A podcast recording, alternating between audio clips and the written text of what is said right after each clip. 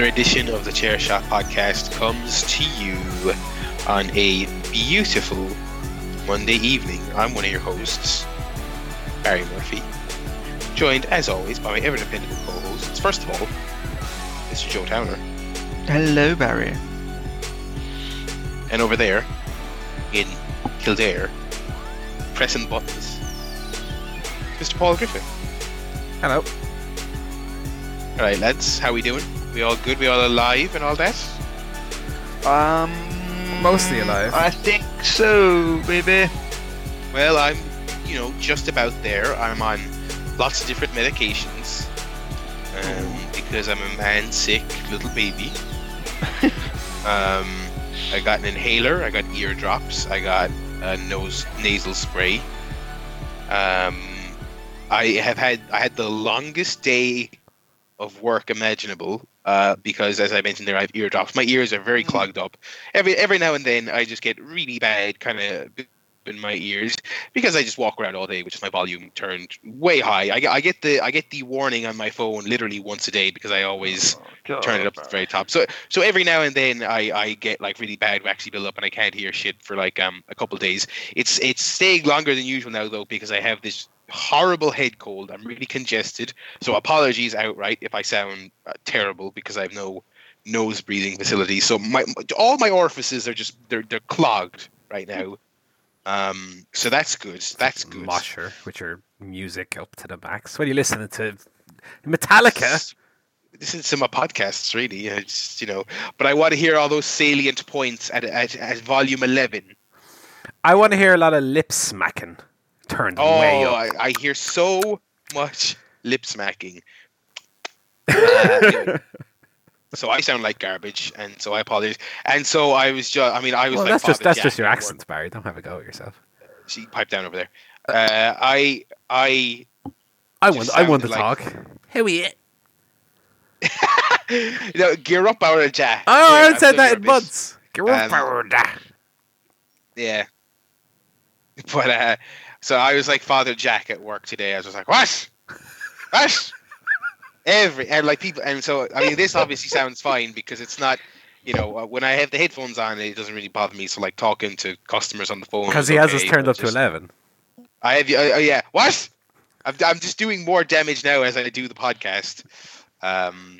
So anyway, yeah. So so that's that's you know that's been my week. My my big adventure on Saturday was going to the chemist and then sitting with my head tilted for six hours uh, after the fact while I let drops set in. Oh god. So um. So that's good. So what about you lads? Are you all healthy and alive? Hmm? Hundred percent. Woo. Let's go. Been working out every day. Oh, really? Yeah. Been on the cross trainer. Ooh. Back in the New York groove. I've been swimming. Like I said, I was gonna. Nice one. How long? How far are you gone? Uh, last time we went, I did twenty six lengths. Ooh. That, that, that's been my third my third go. Uh, I did Ooh. I did get a scales, like I said I was gonna last time. So I'm tracking the old weight. Uh, do you want to hazard a guess as to how much I was when I weighed myself the first time? I actually weigh the same did you tell now. I. I haven't lost any weight. Um, in pounds. Didn't, didn't you tell us last week? No, I said I was close to 200, but I didn't say what it was. Oh, okay. Um, was it 197, and then you took your stomach off the towel rack at 212? I'm 239 and feeling fine. No, but really. No, I'm not. I'm not 239 pounds. I was go- okay when you originally weighed I'm yourself. also not would say 197. Go on. I'd say you were 185. Uh, 190. No, I was one 193.6. Ooh. that's a big boy. 93.6. It's Jazz FM. It's Fat Tub FM. You're listening to Fat Paul and Barry. Here's a little bit of uh, Bleeding Gums Murphy. Here's a little bit of uh, clogged arteries with their new hit. I'm dying. Ah. So I've been swimming a few times. Haven't hit the gym yet because the place where where we're signed up uh, has a gym as well. Haven't haven't gone to the gym yet. Take ease myself in uh, with swimming. So first day we did 16 lengths, then I did 21, then I did 26. So I'll try go for 31 next time. Um, swimming's fun though. I like swimming. Uh, place also has a, a sauna and a steam room, which I don't really understand the point of. Um, the steam room I get because it's good for your lungs and that, isn't it? Vapor. Yeah, yeah, yeah. and you're poor. Like it's it's a little bit of you know it's a little bit of everything. The sauna is just uncomfortably hot. I would fucking love to go into a sauna and out my bunged up head full of mucus. I need my pores opened. Yeah, it doesn't open up the old pores? Good- Yeah, good yeah, for yeah. the, good for the skin. well, I got good pores already. I don't need uh Oh. Unless fat is able to 93 see through 10 on the pores. pore scale. Unless fat is able to see through pores, in which case that'd be alright. But I don't know that my pores get big enough for that. So I'm just sitting there, uncomfortable, going, "This is too hot." Uh, they have a jacuzzi as well, which is nice, and a gym, which I've avoided like the plague. Um, but that's fun. Yeah, like swimming. Have my old uh, shorts on. I don't have shorts as stylish as Barry's um, watermelon ones. yes. Does, does anyone? I, I I have some nice uh, rainbow color shorts um, that I wear, and uh, yeah, it's been fun. Um, Sounds good. so I'm I I haven't lost any weight. In fact, I think since I've started going swimming, I've put on like 0.2 of a pound. You uh, swallowing swallowing a lot of water, or? Lot of water and sweets. Weirdly, Oh yeah, washing, He's been kicked out of so many gyms for like pouring sherbet into the water. well, I finished off um, the birthday cake today. It's the ongoing saga. Which I bought on the 8th of September, so I've had that for God. two weeks. 8th of September. had the last slice of it today. It was actually still good. It didn't go stale or bad, right? Oh my God! Imagine the chemicals in it. It's just it's hard to- just a little fortnight old. It's still good. It's still good. It's it's like Homer's sandwich, all grey and sad. Oh, there's the artwork. Um, but yeah, had the last bit of cake today, so I'm kind of we we've had a lot of goodies around the house. I'm trying to whittle them all down. Like the cake's gone now. Okay, no no more no more excuse where I go. Oh, there's cake left. Have to admit that. No more picking at the cake. Um, had some nice chicken for dinner today. Just some grilled chicken fillet, chicken breast, uh, which I really enjoy, and a big thing of rocket, which I like as well. Rocket salad. Oh, that's good. I had some rocket today. Rocket's great. Yeah, good stuff. I like rocket. Yeah. Rocket Man. Or if Donald you live Trump in America, it's called man, he about me. it's called cilantro in America. So don't just for our listeners over there. Uh, no, it's arugula. It's what? What? Arugula. Too many names for the same thing. No, what's hang on, what's cilantro then? That's coriander. Uh, Anyway, it's me. arugula. How do you know that shit? Arugula. That's a mad name. Uh, a Bobby arugula. so it's like uh, neighbors, and we have bad neighbors. Uh, Avengers, Yeah. and we have Avengers Assemble, and then arugula, we have Rocket. yeah, it's mad, isn't it? Mad. Why can't we not just? Don't we speak the same language, Joe? Why can't we not just? Oh, can't we all just come together, people? You know, just have the same names for things. Apparently not. So I, had- I had some arugula today, and that was bloody good. Um, big tub of it. I actually was as eating that as I was watching No Mercy, like a bag of crisps. Um, having some lovely rocket. Um, which I had weird weird combination, but actually worked quite well. Covered in smoky bacon flavouring, was it? No, no. no, no, I was just eating it, but I was I was sipping a can of Coke while I had it. and it was it was like, oh, this it, it, it was like the flaming Homer. I was just like, oh, this this works. This is weird. Who'd have thunk it? so yeah, I'm I'm about 193 right now. Probably closer to 194 than 183 actually. But um that's only because I've, I've only been swimming a few days. I haven't hit the gym yet, and I haven't really changed the diet yet. But that's for week two, so hopefully we'll start seeing some. Uh, yeah, start start slowly. You know what I Start so slowly, you're basically still hurting yourself. It's it's about hurting yourself more slowly. I think that's yeah, the key. yeah, yeah, That's the key, really. Um, so that's what I've been up to. What about you? What about uh, yourself, Joe? What, aside from the gym, up to anything? Interesting. Um, no, not particularly. Went out on Friday for a few drinks after work. That's about it, really. you must be looking like Braun Strowman these days. Um, I would say so. Yeah, Yeah. mainly the beard, and the giant face like a baby. He does. Yeah, I was, I was watching um, No Mercy today, and I it did strike me again how how much of a baby face he has. Yeah, this is why I'll never be a star. But anyway, I keep forgetting until I see him because I, you know, I don't watch Raw, as if that's some kind of boast. um, I keep forgetting how much like Eugene he looks. yeah, that is true. Like a kind of his big brother. Yeah, uh, but uh, you lads, um, remember uh, at the end of uh, Batman: Arkham Asylum when the Joker got the on the big sauce yeah. and he turns into a big giant scary muscle Joker? That's Eugene turning into Braun. Ah. Oh dear. anyway, is that all the life guff we have? A short life guff today. I think that's all the, the, the life guff. Yeah, I, I haven't been up to much. No. Um, I, I was actually sick in the week as well. I was sick on mon- Mhm. Monday and Tuesday. Went to the time doctor. of year and Uh, old respiratory infection, as I always have. So I was on the antibiotics Oh and no! on on the on the roids. Um, on the gas again. I'm mostly better now. I'm still not 100, percent but I'm I was coughing all the time and I'm all right now.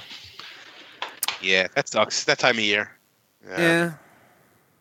Uh, I um, I'm going into uh, the hospital next month to get uh, to get an old tube up the bum. oh, what am I gonna do with this jumbo bikini? So uh, so yeah, that's that's that's coming up. Looking forward to that. it is coming up. So the doctor said, yeah, that's what that, that, that's what he actually sings. Pigs, I'm coming up. I'm going up. What's that? Is that it? That's not. the tension in the room is palpable. So so he needs to light. the moves. It's not a. It's not an endoscopy. Which one is? Is that a colonoscopy? No, it's a colonoscopy. Colonoscopy. Okay. That's the other end. What's he looking Yeah, up there uh, for? Uh, I, well, he- he's. I think he's looking for uh, an ulcer, but who knows what he'll find? It's like a claw machine, you know. So, uh, it's a. It's a Captain America plushie. I, I, I think I'd rather do this than um, the endoscopy down the gob. I mean, that's just like horrifying. Yeah. I've had that one. That's bad. Oh. Yeah, I, I, I, Okay. I w- when I heard it was because I my GP goes when I first went to my, my stomach problems. He was like, "All right, uh, you know, well, I'll send you. I'll refer you to this person, this person, and this person will give you a uh, a scope." And he didn't say which end it was going in. Um, and I I was initially uh, annoyed when I found out it was the up the back end. But then when I thought about it, I was like, actually, no. Like I I was barely able to handle like years and years of the dentist just like putting a finger or two in my mouth.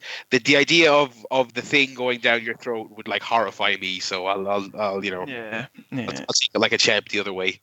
Um, Have you Yeah. ever had anything up the old Jaxie? I mean, Well- am, I, am I just giving you about my, my private life now, or Well, I've never had either. Like we had, obviously, Joe. You mentioned you had you've had the down the gob one. Mm. Um, Barry's gonna gonna have it up the, up the wazoo. Um, so I don't know. I, I don't have that experience, so I don't know how how I would expect it. You know, I don't know how I'd kind of feel about that. I mean, obviously, it has to be done. It's not like you have a an option per se, but Well, I, to be fair, I do. It's like it's like I also haven't had like the pains in question that caused me to go to the doctor in like two months. So I, I I could fob it off and save myself, you know, a claim on the old insurance. But you know, it is it is purely exploratory. Well, I say exploratory. They're not going up for a laugh, but um, you know, eh, but uh, it, in a way, it does have to be done. Yeah. yeah. All right. Well, I hope that's not too bad. anyway, that's that's that's that's uh, uh, hospital guff. Have you guys ever Uh, had the, the, the finger up the bum? Uh, I got that in the in the uh, consultants meeting where he decided to do the the, the colonoscopy. He did the, the old finger. I've no, I've never Um, had the finger either. Joe, It's it's Uh, not pleasant. no. no finger. Is it all right? Is it? No, no, it's not pleasant at all. No. Oh, I thought you said it's not unpleasant. it's not unpleasant. well, the doctor did ask if I was comfortable, and I was like, "Well, I don't know. Are you comfortable?" It was it was No, also one it's- of those uh, giant stone cold foam fingers. which is a weird part. Did he give But you he- a, tickle? He put it up there. He put it up there. I started pantomiming like I was Martini Oh, when you hear the glass, that's your ass. Oh, but no, the, the finger is actually like not not to sound you now, but it's actually it's not nice at all. I actually didn't like it uh, anything at all. Um, anyway, that's enough arse talk. Did it hurt Yeah. though, or was it just uncomfortable? No, it didn't. No, it didn't hurt. It was just it was just uncomfortable. It was just uncomfortable. Right. Mm. It was. It, it, if anyone, if anyone is going, especially any of our, you know, our older male listeners, which is all we have, uh, if you are going and, and and you're contemplating getting the old finger up the bum for prostate uh, reasons, uh, d- do not hesitate. It is not. It is not actually painful. It's just. It's just mildly uncomfortable, as you would expect. Mm. Uh, Because that's where the G spot is, Barry. So well, uh, maybe he just didn't put it in the right place. all. Well, he, was an amateur, if that was the case, because I was not enjoying it. So you didn't come, is what you're saying. I did not. Not well, you know. I had to, you, had to, you had to comedy seat to wait till afterwards. I had the memory of the occasion. Give me through. Ah, this Anyway. podcast. Finger up the bum. Anyway, Anyway. any, any other life guff before we move on? Uh, no. No, no, no. That's it. Alrighty, uh, let's move onwards and upwards here. We got a lot of movies to talk about. Who wants to go first on the old movie guff? Mm. I can go. I can go first. Um, Okay. well, I've I watched two movies which are rewatches, so I've not I've not been watching them for the first time. Okay. Uh, I watched uh, Prisoners again, which is one of my my little favorite movies, which I I talk about endlessly, and I think this is my third or fourth time watching it since it came out four years ago in 2013. Uh, love it. David Villeneuve, one of the best directors on the go currently. I know Joe, you like you like his movies as well a lot. Yeah. Enemy, Ooh, yeah. Enemy, and uh, Uh, Sicario. I didn't love Sicario. but Sicario is very good. Arrival yeah, it's good. Evil. Arrival and Blade Runner, which is coming out in like two weeks. So Ooh. figured I might as well get back into that Villeneuve mindset. Uh, loved it. Love Prisoners. It is very long, but uh, it doesn't feel kind of flabby or bloated. It's very, very efficient and uh, full of great performances. I forgot Viola Davis is in it. She's great.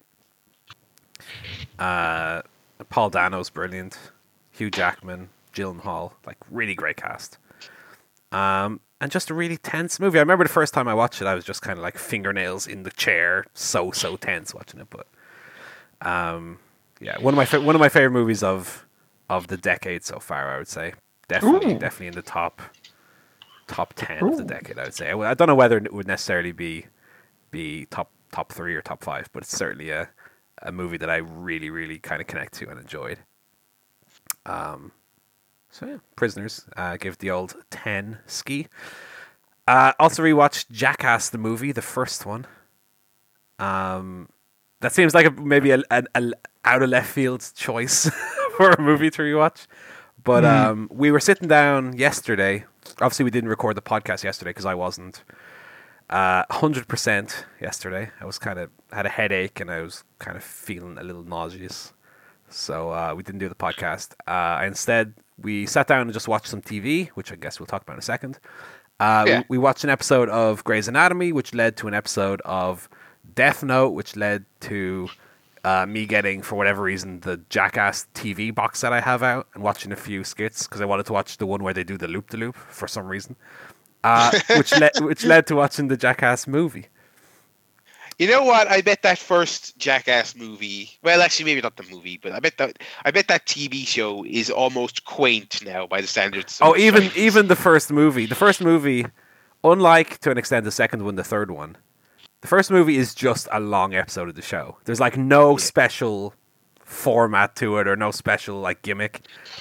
Uh, like the third one had the 3D, obviously, and the second one, I think even even the second one ha- was kind of more extreme to a level than the TV series. But the, the, the movie is very much just a long episode.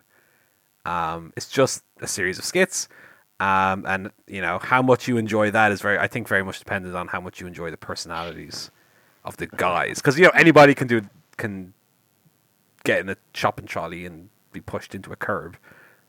But I think you have to like the people doing it, and you know whether it's Knoxville, Steve O, Pontius, um, Margera, or any of those. I quite I quite like all, all those guys. Um, and I, I thought it would be weirder now that Ryan Dunn obviously is dead to watch kind of watch that back. Uh, and for the most part, it wasn't. But there there is the one.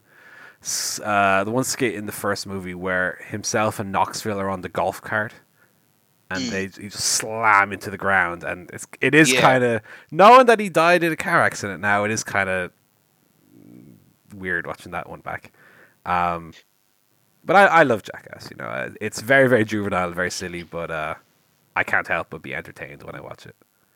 Um, I think oftentimes when it comes to Jackass, I, I feel like the cheaper the skit, and, and it, in some ways, the cheaper the laugh, uh, the more I get entertained by it. Like I, I, I, I'm not so much a fan of the big extravagant skits they do as, as much as just the simple uh, that you, a bike fall into it, like try to jump over a river in, in a push bike or something like that. That's the kind of stuff that I love. Uh, so I really enjoyed that. It's a really short movie as well. It's only 80 minutes. Um, so barely feature length. Um, but I like that a lot. I might even watch this. I have I have here on DVD the the TV box set, uh, the first movie, the second movie, the two point five, the third one, and the three point five. So I might watch if I get a chance over the, the next while. Uh, and then the one new movie I watched was uh, Bad Neighbors Two, known in America as Neighbors Two: Sorority Rising.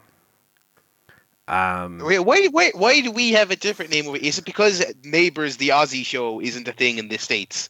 I don't know. This is one of my little pet peeves. Yeah, I think it is. It probably is, to be honest. But this is one of my little pet peeves, where, as we kind of alluded to already on the show, is when something is released in America and over here for whatever reason, whether it's uh, copyright, something else, like the case was with Avengers, where there was the other Avengers, Mm. um, yada yada yada.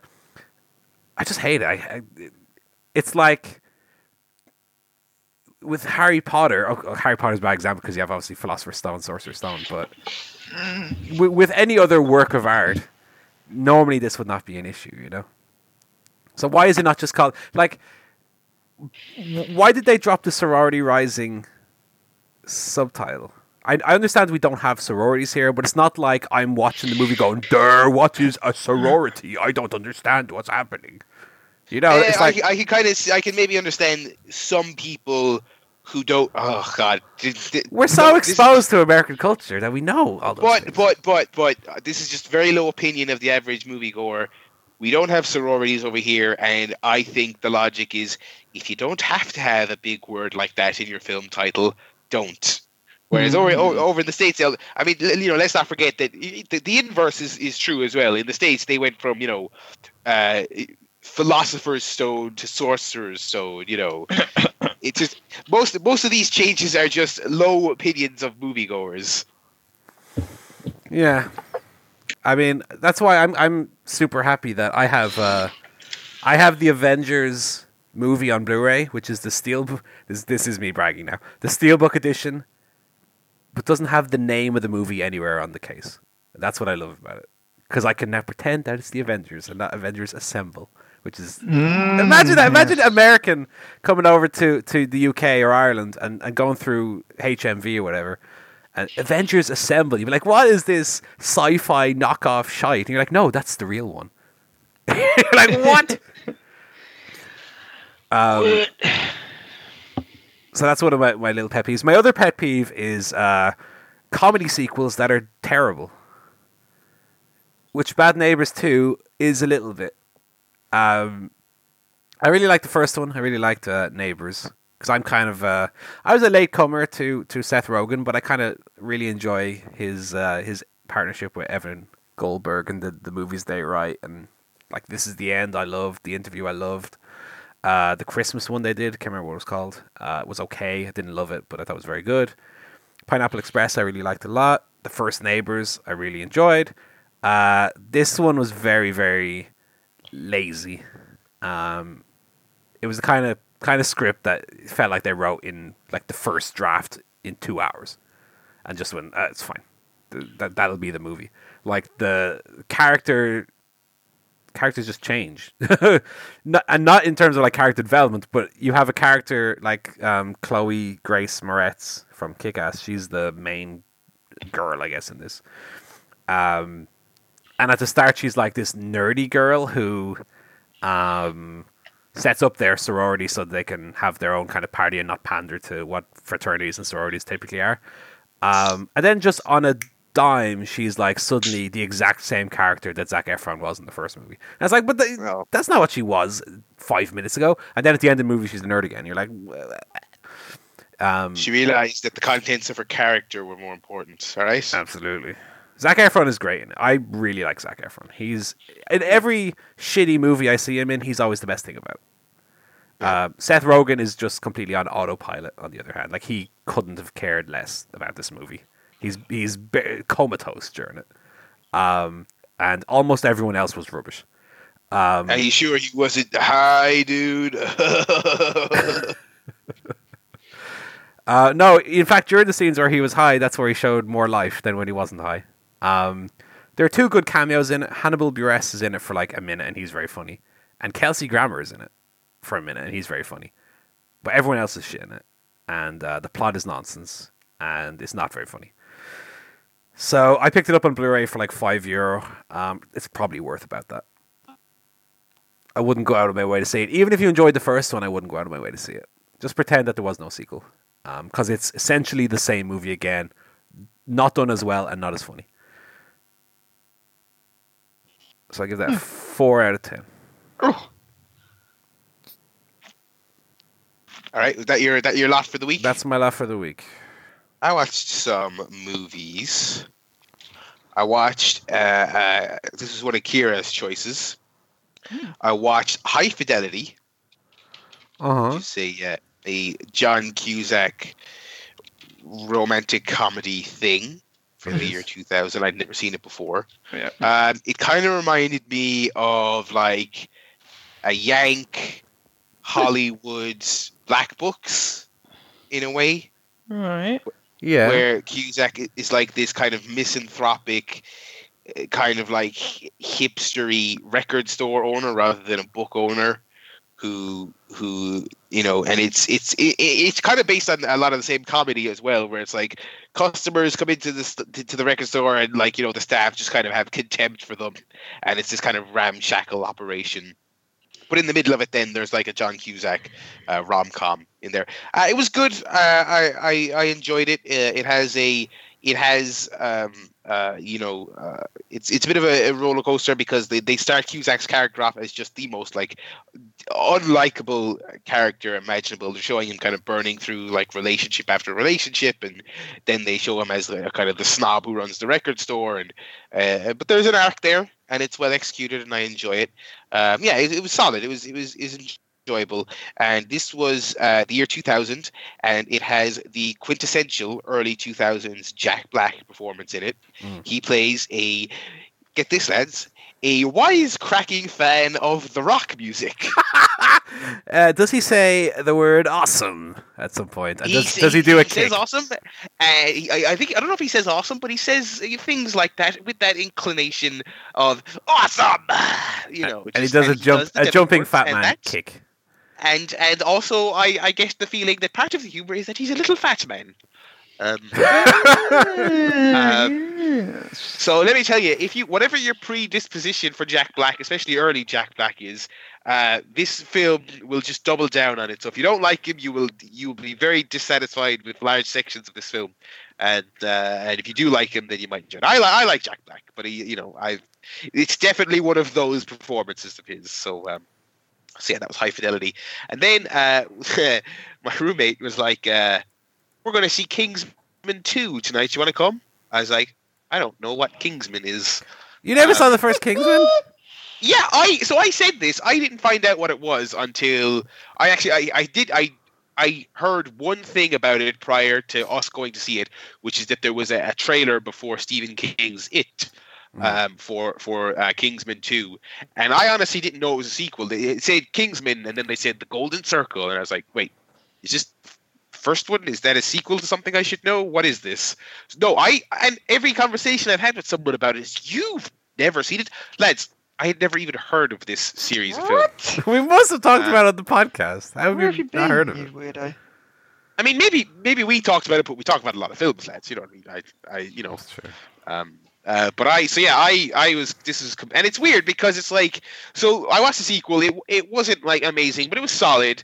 And everyone had said that like the first one's fantastic and the second one's a downgrade. And, and it's just like, how have I not seen this? Because it's like, even if the second one is like the watered down one, I'm like, this is like a movie I would fucking love. It's like, it's an over the top action movie. It's like, I hate to use the most cliche uh, comparison ever, but it's like James Bond on like you know whatever whatever your your metaphor of choice is, James Bond on crack or James Bond on steroids or whatever you want to say. You know, Secret Service uh, uh, Brits fighting bad guys in the most preposterously over the top uh, action sequences ever. Um, so I don't know how I missed this the first time, but uh, I might I might pop in CEX see if I can grab me an owl. The first one is a, a lot of fun. Hundred episode two hundred and fifty-eight. We review Kingsman. There you go. Have you forgotten that already, Barry? Or must not have been listening. I mean, I'll be honest. As, when, it, when it when it comes time for your bit of movie guff, I do. I just go, oh, okay, time to time to just look at the wall now. Uh, take the old headphones off. the wall, brother. yeah, I just sit there. I, just, I mute myself and just say that's got to be the wall. Um, but anyway. Uh, Kingsman 2, solid. Uh, one thing that annoys me, it's like, did you ever notice, right? Here's a trope. When you're watching a film that has a great cast and it has loads of reveal shots where it's like, here, look at our great cast. Do you know what I mean? Uh, yeah, yeah. yeah. Uh, like I'm trying to, I'm trying to think of who's I in this. Like they, they've Like, got like Uh, Julianne Channing, Moore Channing Tatum, Tatum Channing. Channing that's the Tatum. big one. That's that's What's the his big name? one. Channing Tatum or Tatum Channing? I can't remember. Channing Tatum. Channing, Channing Tatum. Tatum's. That's one of the that's one of the big ones. So basically, this film's all about they go to the states and they basically meet the equivalent of the Kingsmen in the states, and it's like it's like they're not just the scene is framed in such a way that it's not just whoa here's this character because we don't know who the character is. It's very much like hey everyone look it's Channing Tatum in our movie. You know what I mean? and Uh, your fella from Game of Thrones. And your fellow from Game of Thrones as well, who is great in it, and he's he's doing a very you know a completely different wacky accent to the one he's putting on in Game of Thrones. But yeah, it was it was solid. It was an easy to watch, uh, over the top action film. Um, good performances in it, and I'll, I'll definitely check out the first one. It seems like something I would love. Um, also, a very weird world. Like they've they you know it's it's not just the James Bond uh, kind of um, style spy movie. They've got like robot dogs, like in Wolfenstein, and and all kinds of you know wacky over the top shit. Like it's it's it's cool. Um, so yeah, I watched that, and uh, I believe that's it. That's my uh, those are my those are my movies. Yeah, I definitely recommend you watch the first one. It's very good. Sam Jackson is in it, and he's fun. Yeah. Yeah, Yourself, Joe? Um, I just watched the one film. It's called Saturday Night Fever. It stars John Travolta as a fellow what dances on a Saturday night. Um, I would give it a thumbs up. Is the Bee Gees in it? Yeah, they're in it a lot. A lot of music from the Bee Gees themselves. Sounds good. Um, so it's it's it's one I've never seen, and um, it's quite a classic, and I enjoyed it a lot. Yeah, I've never seen it either. Um, seems like one that I used to see a lot in like video rental stores, Yeah, but I never actually Um, checked it it's a bit like um, Rocky if he was a dancer, not a boxer. Are you gonna watch the sequel? Oh no, But uh, the sequel to it was directed by um, Sylvester Stallone. yeah, directed and written by Sylvester Stallone. Uh, no, I definitely will, will be not not be checking that out. I don't even know if it's supposed to be good or not. I, I must check out Saturday Night Fever at some stage though, Yeah, I sh- you should. because I feel like that along with like Interesting. Grease, um, uh, Footloose. Um, wait, wait, wait, wait. You've never Flashdance. seen Grease? No, I've never seen any of these movies. That kind of like quintessential like late seventies disco. Do you movies. do you just throw your telly out at Christmas? Too busy watching a Jackass again, baby. Here's the thing: if you if you are if you have been alive in the last twenty years, you have a television and it's been on at any time during Christmas. you you have by law you must have seen one of the following films. Um, uh, any of the Harry Potters and James Bonds, Seen all uh, them. Shrek, Seen that. uh, Toy Story, Uh huh.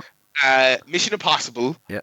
Um, these these are the only seven films they play during Christmas. I ain't seen Grease. I don't know. and say. Grease. New Greece. Um, one thing I wanted to ask you, Joe. By the way, Hmm. uh, I saw that Red Letter Media put up today on their YouTube channel a new review for a Tom Hanks movie. Uh, what's it called? Joe and the Volcano. Versus the Joe volcano. versus the volcano. Uh, I was looking through your Hanksgiving archive. I couldn't see uh, a review for that, so I was, I just wanted to know your opinion on that movie. Um, it's quite a good movie, but not brilliant. Uh, I'd say one of the kind of B B level Hanks movies. Okay, would you give it a fresh tomato or a green one? I'd go fresh. Yeah. What What are the um the rankings or the ratings on uh, Ready Steady Cook? Red tomato or green pepper? Pepper. Green pepper. Yeah, those aren't really rankings. Those are the teams, aren't they? well, let's just take that and make it rankings. a little bit of Percy Pepper, Although to be honest, a little bit of Susie Salt. I like I like green pepper. I don't like a red tomato. So Same here. yeah, Same here. Pe- yeah. green peppers are really nice. Barry, by the way, if you if you're looking to explore more veggies out there, you could do a lot worse than a green pepper. Uh, green peppers are all right. Green peppers, they're like crunchy water. Wait, are you talking about eating them on their own? Because Yeah. I mean, not eating them like an apple, but I like to. Uh, I like to slice up Oh, a I, green thought, pepper. I thought that's what you were saying, and I was like, "What the slice hell?" Slice it up. No, because then you get all seeds and stuff in your mouth, wouldn't you? Yeah, and and, then, and also you're eating a vegetable, so? Replace that with a Mars bar. Much better. Uh, anyway. So that's the movie. I've been meaning, by the way, uh, to get to the cinema because I still want to see it, and I do want to check out Mother. what. Don't start that again, Why yeah, you yeah, boys. You want? Oh, you want? You want? You want to see? What's the you noises there? you want? You want to see Mother? Just uh, pop down to the old uh, charity shop where she works, mate. Hmm. Hmm. What's that? Tumbleweeds after going by. That's bad. Uh, you you want to see Mother? Oh, why? It's not even Mother's Day. What? Mm. oh, it's her birthday or something. Well, I don't hate women, mate, because I want to see Mother. Whatever that means. Um, What the fuck? anyway, uh, any more movies that we're talking about? no, that's it. No more movies. Movies no more finished. movies. They're retired forever. Yeah, Uh, I'll never see Grease. The time has passed. hey, well, I think Grease is overrated. So, uh, any game guff you wanted to do? yeah, um, I've been playing multiple games this week, but only one of them I want to talk about to any great length. That's Horizon. So I'm coming up on about 15 hours into Horizon. I'm level 22, I want to say. So I'm getting through it pretty quickly. Um, I had to say though, it's I, I I'm not loving it. Um, I feel like Horizon is a game like Zelda to an extent that I feel like has has and, and, and more so than Zelda has um lots of little things that annoy me um to the point where it's it's not ruining the game but uh I, I wouldn't consider it like a 9 or a 10 out of 10 um and mostly to do with the uh the way it plays like the technical way it plays uh, I find it sometimes very annoying um one of the things I really dislike about it is the the way Aloy jumps in the game. Um, Yeah. Her jump animation is very vertical, like upwards. And when you're trying to run and jump forward, like over a ledge or over a hill, she doesn't jump outwards, she jumps up. Even though your momentum should be carrying you forward, her jump is almost perfectly vertical, and that's quite annoying. Paul here, mansplaining, jumping. Uh, jumping Barry is when To a beautiful heroine of a wonderful story. listen, love. Why are you jumping Listen up? us. Um. So, uh, the other thing that I don't like as well. This is this is something that uh, kind of annoyed me about Firewatch as well when I was playing Firewatch. Is um, let's say I'm I'm running away from a a sawtooth or something, right? Or some kind of big enemy. I um I inevitably need to recharge my health, right? And the easiest way to do that is up on the D pad, use your medicine gimmick, right? However, what you cannot do is be moving while you press that button. So to do that, you have to stop running, press up on the D pad. She does a little uh, animation, and then you can start running again. Why can't I just press up and recharge my health while I'm running? Uh, why, when I'm running past, uh, let's say I want to, I want to get uh, collect some ridgewood or whatever the fuck it's called, the collectible resources in the game. Why, when I'm running past that, do I have to stop to press triangle to collect it? Why can I not just run past it and hit triangle as I'm running and you collected a thing? It's almost like um, they implemented mechanics for it to be quote unquote realistic. Like, oh, well, obviously you can't uh, recharge your health while you're running because you have to stop. And well, no, it, it, the game is supposed to be fun to play. you think so? You think so, but there's loads of annoying things like this that make it not fun to play. Like in in Firewatch, right? My my gripe with Firewatch, and other people will will take this as a positive, which I take as a negative.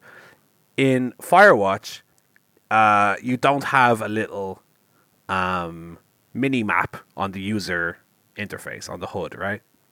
Instead, you have to press a button to pull out a map with a compass, and that blocks up the entire view of where you're looking. And of course, it's supposed to be like, well, it's like all orienteering. You, if if you want to see where you are, you pull out your compass, you pull out your map, you say, well, I'm going this way. Okay, but I I want to play the game. I don't want to spend five hours looking at a map. you know, just put a little mini map on there, and I can run around and do whatever. So it's it's almost again like it's it's it's realism in the way of of fun game design. It's like they they overthought these things, and for me, it makes the the game less fun to play. Um, because I'll be playing Horizon and I'll be I'll be nearly dying, and I'm like, well, I need to hammer the the health button, and the health button doesn't do anything if you're moving. You have to stop so you can do it, and it's. Sometimes I feel like I, I can't be bothered with Horizon, to be honest. Um, the story is fine, but more and more I find myself um, skipping like side quest cutscenes with characters I don't know. Like I don't care what they have to say. I'm just skip, skip, skip, skip, skip. Just tell me what your quest is, and I'll go do it. Um, which is a shame because I was really, really excited about it, and I really, li- I really like the world, like the the design of the world, um, with the the different tribes and the, the kind of the clothes they wear and the, the machines and so on. Um, I just wish that the game itself was kind of more fun to play. And I tell you what, I cannot do one more quest where it's like track that man's blood and just walk Yeah. walk for ten minutes. And let me tell you, Every quest is that. you're if, and you're not even that far into the game. Let me tell you, that is the the side quests. That is is the game. Ugh, so boring. So every quest is boring to do. Um, Yeah, that's true. A damn shame. A damn shame. But uh, I will continue to plug on with it, and uh, I do like the little um, the little challenges they have, where it's like uh, do uh, this thing within two minutes or whatever to get a gold. That's a little bit more fun, but uh, the, the, the most of the game is not that. It's following uh, tracks around. Um, so that's what I've been playing. Also playing PES, which I'm uh, not as good at as I thought I was, and uh, a little bit of uh, ukulele here and there, which is also really fun. That's a fun game. Cool. Uh, I'm tipping away on the usual stuff. Near Zelda. Uh, I'm I'm uh, making progress on the first uh, Divine Beast. Um, yeah, as I said every time I talk about this game, when, when those puzzles click, it's really great. Um, there's they, they are really inventive and really satisfying. And then yesterday, I was in the mood. I wanted to play something different than the other stuff I'm kind of tipping away at. I saw SteamWorld Dig 2 is out uh, on the Switch. I was going to get it. And then I realized I bought the first one ages ago and I never played it. So I booted it up and I immediately loved it. And I played it all the way to its conclusion in one day. Uh, it's not that long, it's only about five or six hours long. But it's basically like a platformer slash Metroid game with a little bit of dig dug in there, or a lot of dig dug actually. That's kind of one of the main things. You have a pickaxe and you're just kind of you're basically chipping away at the environment uh, to make progress. It's uh, uh, you're just co- constantly tunneling downwards. That's the main objective, and then uh, occasionally teleporting back up to the surface to sell the wares you find. And uh, when you sell the wares, you get money, which you can use to upgrade your gear to go lower and find rarer stuff. And that's the loop. And it's really, really satisfying. Uh, uh, the the Metroid aspect is, of course, you get new gear as you go along uh, that helps you get other places and, and, get to secret areas and stuff like that. And yeah, it's really really great. And it was just five hours. It was it was just a fun afternoon of some solid platforming. Uh, yeah, and that's that was that was that was the first one. Uh, so that's on PS4, PS3, all, a variety of systems, and it's almost always on sale, so you can grab that on the cheap. Solid recommendation. And uh, yeah, that's all. That's all I've really been playing this week. I'm gonna get, and as a result of that, obviously, I'm gonna try and grab the sequel. Uh, maybe, maybe like you know, in the coming week during a slower week. Uh, but I, I, you know, I'm sticking with Zelda and stuff for the time being. So yeah, uh, that were the video games for the week. Hmm. Good games. Uh, yeah, good games from all of us. Uh, who has emails? I have an email. I didn't put it on the rundown, but I have an email here uh, that I will read to you all, all now with my mouth. Go, for, it. brother. Uh, it is from Enrique. Oh. Uh, Enrique says, "Hello yet again, gentlemen. Uh, I feel bad for Oh. email the show once the new episode downloads on iTunes, so I figured I'd do it ASAP. Uh, I feel bad. I do always feel bad when we guilt people to email and then they say, "Oh, I feel bad." But uh, here's a question uh, uh, directly stolen from something on YouTube. With the recent adaptations of anime uh, by the West, like Death Note and Ghost in the Shell, is there any story from the West you would like to see turned into an anime series or possibly a manga? Mm. Uh, rather obvious ones come to mind, like Terminator or maybe the X Men. Uh, but anything you guys think could work? Thanks for making an awesome show. I can always listen to every Monday morning he, out here in Cali. Uh, cheers. Uh, thanks very much, uh, Enrique. Good question. Uh, hmm, something I'd like to see in anime of. Oh, here. Pokemon. Oh god. Uh, oh, I'd love to see uh, anime Breaking Bad. You know, I feel like Hey. of the anime that I watch, which is not a lot, um, the better ones are often very, very like high concept, like uh, Attack on Titan, Full Metal Alchemist, Death Note. Shush. Um, sorry. Uh, so I'm trying to think of stuff that's like really kind of out there. Maybe something like, um, although it's a movie, not a series, something like Interstellar, maybe. Um, something like it's something in like the Inception universe, that kind of stuff. Um, although is Inception loosely based already on some Japanese thing? I don't know. Um, what else? I'm looking at my collection now. Uh, as as an anime.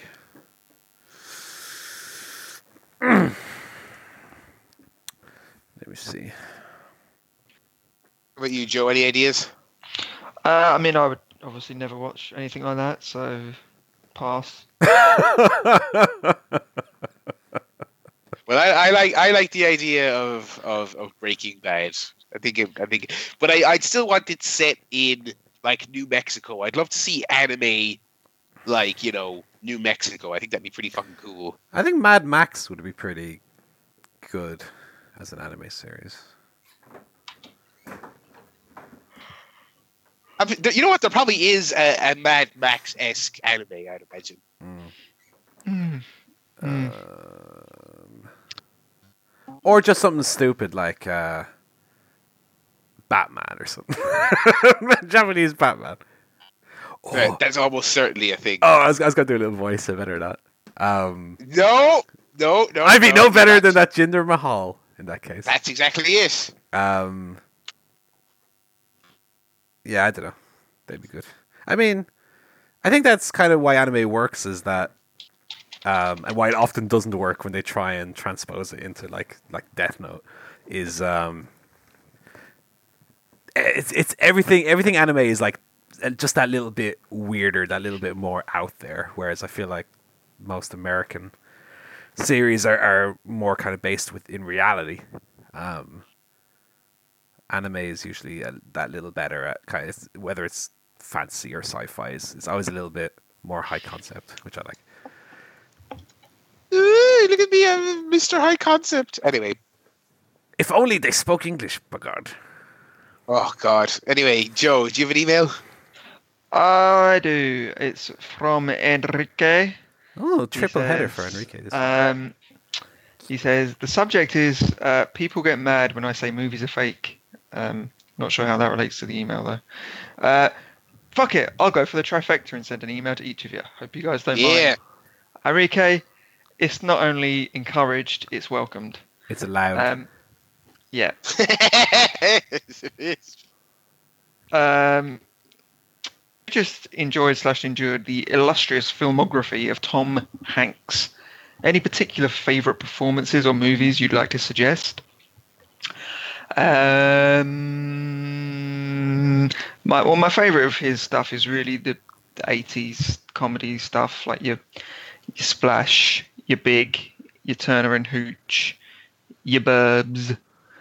Um, those are all great. Dragnet, um, all good. And then obviously, most I'm sure most people have seen his big kind of '90s movies, from Saving Private Ryan to the Toy Stories to Apollo 13 and Forrest Gump and all that kind of stuff. Um, I mean, outside of that, I can't really think if there are any like gems. There's also quite a lot of uh, uh, bad stuff in there. Um, yeah. Anyway, he goes on to say. Any other actor slash actress's career you'd like to similarly explore? Maybe someone off the beaten path, like a John Goodman or a Matt Dillon. Thanks, later, Enrique. Thank you, Enrique. Um, I mean, this all started because I'd seen more Tom Hanks movies than any other actor, so I was already kind of quite deep into his filmography. filmography. Um, so that's why I wanted to finish it off. The- The other thing with Hanks is he pretty much is always the leading man in his movies. Um, so it's not like he has loads of kind of random supporting roles like someone like a, a John Goodman would. Um, like he probably pops up in a lot of small roles. So you'd have to watch all of those just to see a kind of five minute performance. Whereas with Hanks, you're always getting Hanks. You're getting what's on the box. Um, so I can't think of anyone else I'd, I'd really like to do it with, but there might there might be someone out there. Um, I was thinking maybe Leonardo DiCaprio, because he's not done that many, and I've seen quite a few.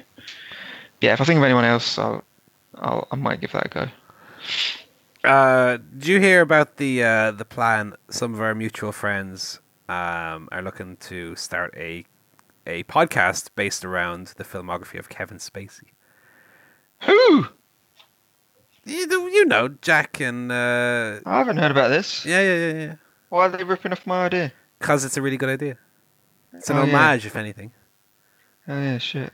They can get you on. I oh I love Kevin Spacey. I should do him next. yeah, because uh, you had your Hanksgiving, and uh, I actually came up with the name for them. They're going to call it "We Need to Talk About Kevin Spacey."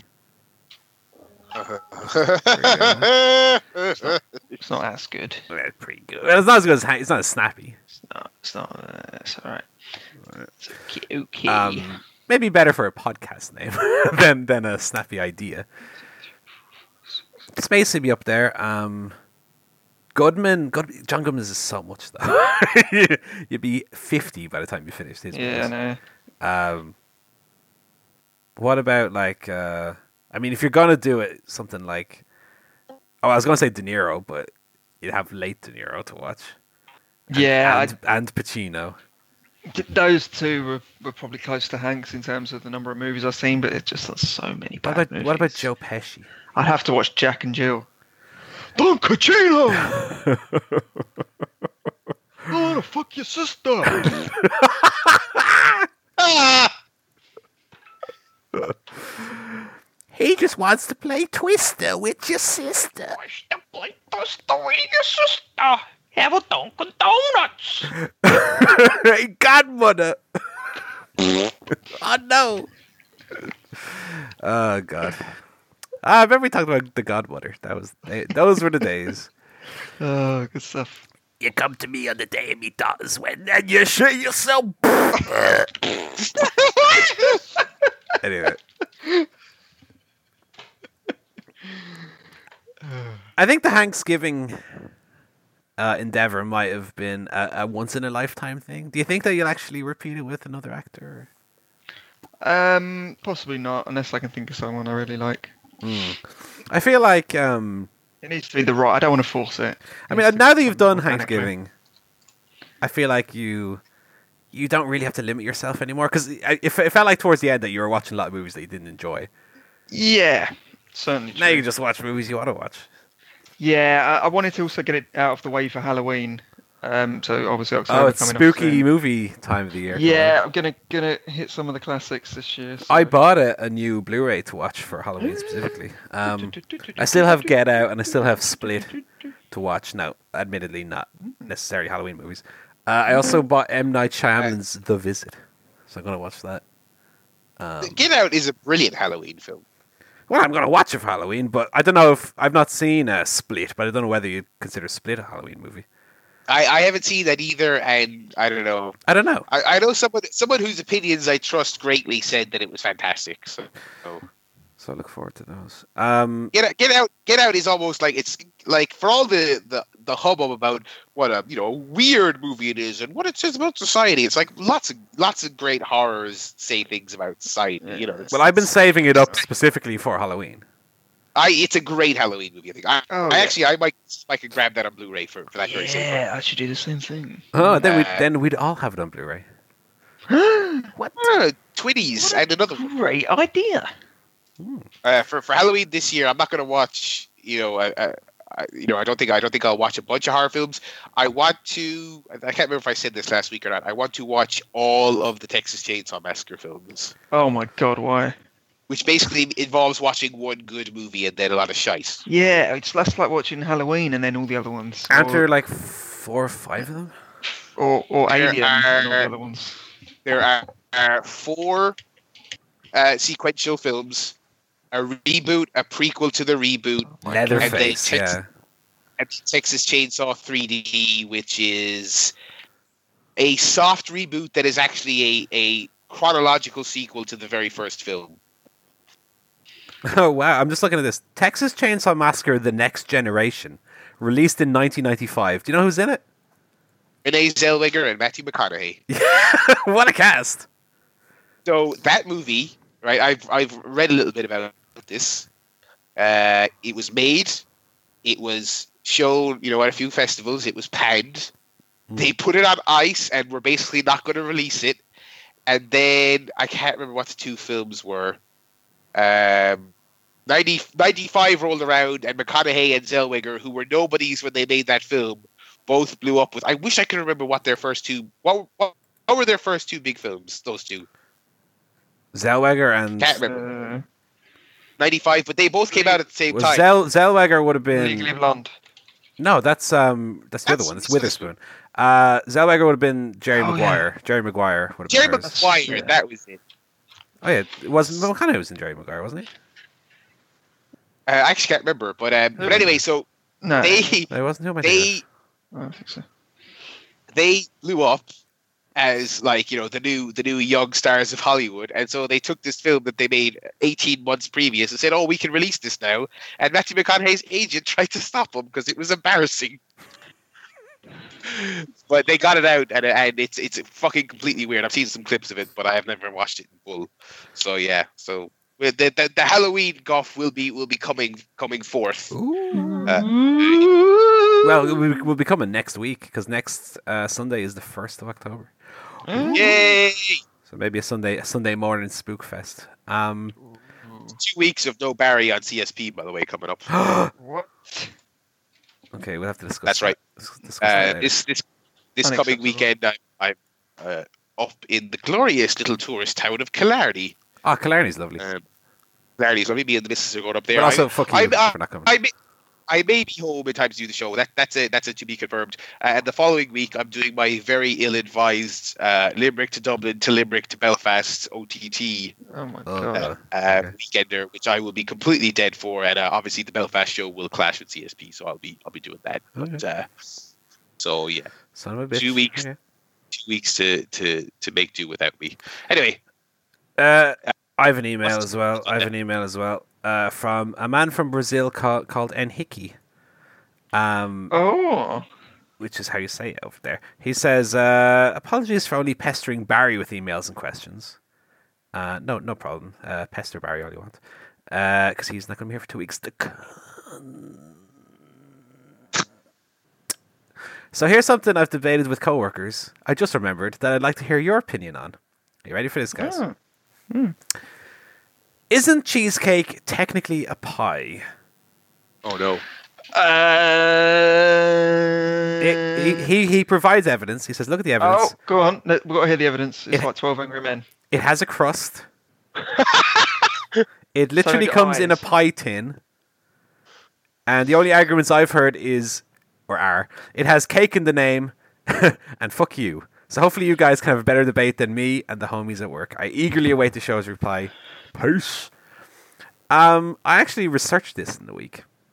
this was what Twelve Angry Men was about, right? I fell asleep during that. I think so. Oh, I think this was uh, Kramer versus Kramer. It's Creamer versus Creamer.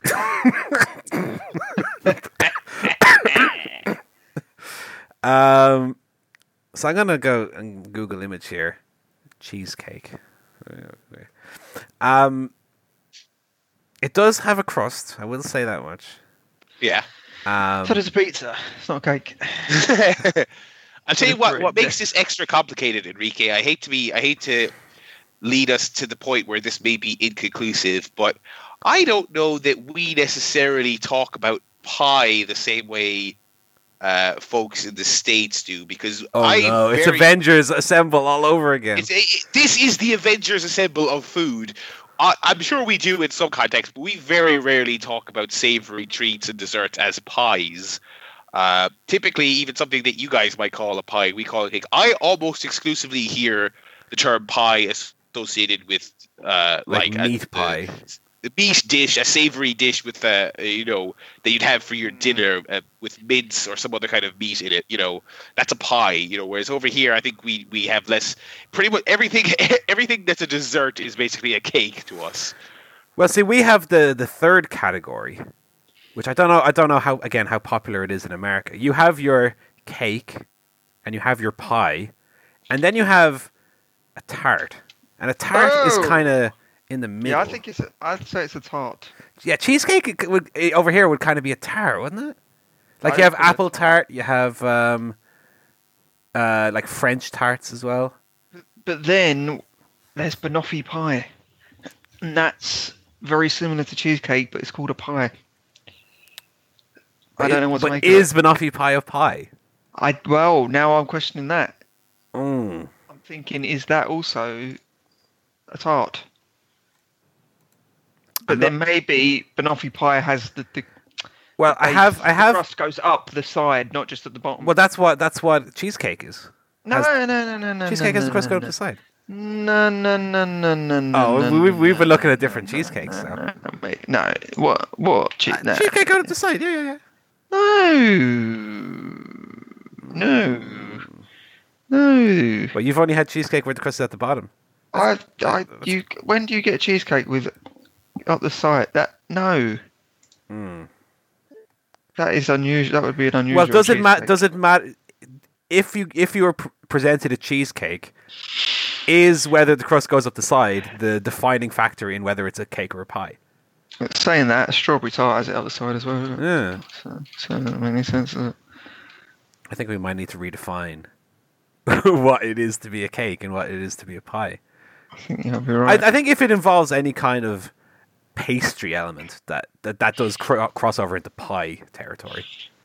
Mm, I don't know that a cake is, is a pastry dish. I don't know if you consider that cake. I think cake has to be mostly That's true. Sponge. sponge with some kind of filling in between. That's that's cake to me, and maybe like a, a, a whipped cream Mm. topping or, or an icing topping. Um, yeah.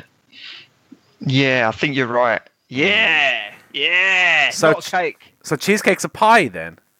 It's a tart. Well, yeah, we say tart. Tart. Although I would Hey. say, and this is maybe another a whole other discussion. It's probably more pie than cake. Is a tart a pie? yeah, I, I would say tart is definitely closer to the the Is, pie um, side of things what, than cake. what did it? What did Enrico? Say? He thought it was a pie. Did he? Uh, well, he he didn't. I don't know which he said. He said, Well, Is, didn't "Isn't it technically a pie?" just- See, I, I think he's on the pie side of things as well. Yeah, I think we. I think we have to agree with Enrico. Okay. I'm on the pie side of everything. we can, can tell, mate. All right, settle down. well, if if you're having this discussion again, just crop out the last five minutes of discussion and play it. Um, probably cut out the whole tart discussion where we kind of got lost for a minute. Um, no, leave that in. leave that with. Yeah, it's, it's like Um, background. What about what's your guys' take since we're since we're on the on the the topic? Uh, carrot cake, yay or nay? Not a fan. Eh, it's all right. I'm not big on it. I'm not. I'm not huge on it either. I I I don't like my my cake texture to be too wet. I don't want it to be too dry either, but a carrot cake is is too soggy for me. I do like carrots, Mm. and I do like cake, uh, but never never the two should mix. Never the twain shall meet. No, no, no. Yeah, that's fine. Well, hopefully we sorted that out for you, uh, Enrique, and keep emailing in. Thank you very much. Yes. Uh, so it's that time of the show where we start talking about wrestling, which Oh. is which Time is for everyone to log off, baby. which is apparently And we'll be back. Uh, we'll The back point next of the week. podcast. Uh, for those of you who aren't listening anymore, uh, Townie and the Griff Radio. Peace out. Du-du-du-du-du-du. boop boop boop. Right, let's uh, let's uh, jump in here right away to the wrestling news here. Jinder Mahal, Oh, j- fucking racist. Jinder Mahal, racist or pie? Let's uh, let's debate. if you if you thought it was a questionable decision to take this guy who you were pushing solely on the basis that he might appeal to a certain ethnic group, if you thought it was questionable to push him as an evil foreigner, then buddy, how what do you make of the fact that now he's also a racist evil foreigner? it's certainly a new spin on the uh, on the the evil foreigner gimmick. Yeah, Yeah, I mean, I mean, he's, new spin not not to be racist against Americans, uh, but against the Japanese. just he's just got a long list of just you know I was so mad when I watched um, not the racist promo, but uh, Botchamania this week because they stole my joke right out of my mouth. Where, like, when I was watching that promo, I was thinking of Krusty the Clown doing doing me so sorry. so funny. Yeah, Yeah. That's what. That's the first thing that came to my mind because obviously we're weird, weird Simpsons addicts. But And I I thought of Father Ted again. yeah, Uh, but yeah, so I watched the clip and it was just hilarious because it was like nobody gave a shite about his promo until he said. Uh, so if you haven't seen SmackDown, Jinder was doing this rubbish promo about about Shinsuke Nakamura always pulling stupid faces, and then he just inexplicably goes, "Shinsuke, you always rook the same." like if I didn't see the clip with my own two eyes, I wouldn't believe it actually aired. It was incredible. yeah. There, there are there are three quotes that I want to bring up. Yeah, had you because they kept showing the same picture. Basically, the joke was it was Shinsuke pulling, uh, not pulling a face, but in the midst of you know when you get a photograph when you're not expecting, you're like, "Ugh." and he went, "This is Shinsuke Nakamura when he's constipated." And they showed the photo, and then he went, "And this is him when he's happy," and it was the same photo. And they did it like five times, and then he went, "Shinsuke, you always rook the same." Uh, and then he said that you look like you get your hair cut by a dog groomer and then made allusions to the fact that that uh, Chinese people eat cats and dolphins. And then he and then he did the flapping dicky. Oh my god. I mean, he was he was five seconds away from like, why doesn't Shinsuke Nakamura have a phone? Because he always winged the wrong number. oh my god. Yeah, that's I- I that's think- what SmackDown was this week. That happened. Then he and then he he and uh, acclaimed rapper Slick Rick went into a pie shop. Oh God! Don't bring up the pie song. We've been talking about pie so long already on this podcast.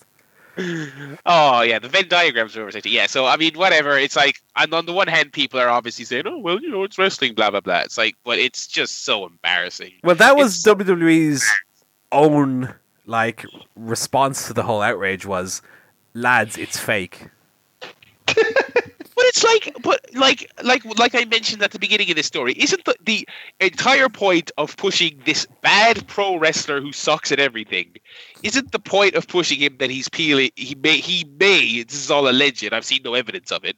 He may appeal to you know Indian fans. What what what Indian fan is watching this going? I'm going to cheer for the, the racist man.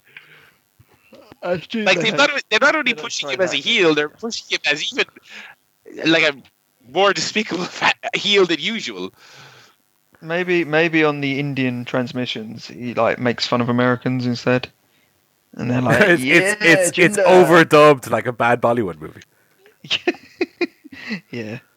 Just American Yeah. stereotypes. Shinsuke, sorry, but you always refuse to use metric system.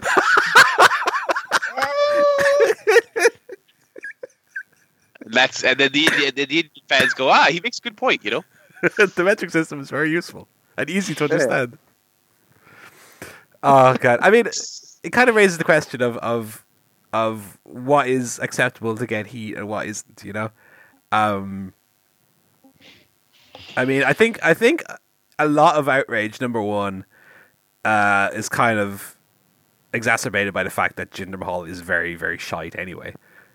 Um, it's, he's kind of like an easy target for people to to get upset about because people don't like him in the spot he's in anyway. So any any chance to get outraged will be taken. Um, and I kind of you know on one hand, I feel like a company so up its own arse about be a star and their their uh, various campaigns, you know, they're they're very transparent marketing slash charity campaigns. Um, kind of has to take responsibility when they put out a product where a character is is pulling his eyes all narrow and going oh hero basically um like it, it- they they very much want to have their their pie and eat it um Again, pie. Mm.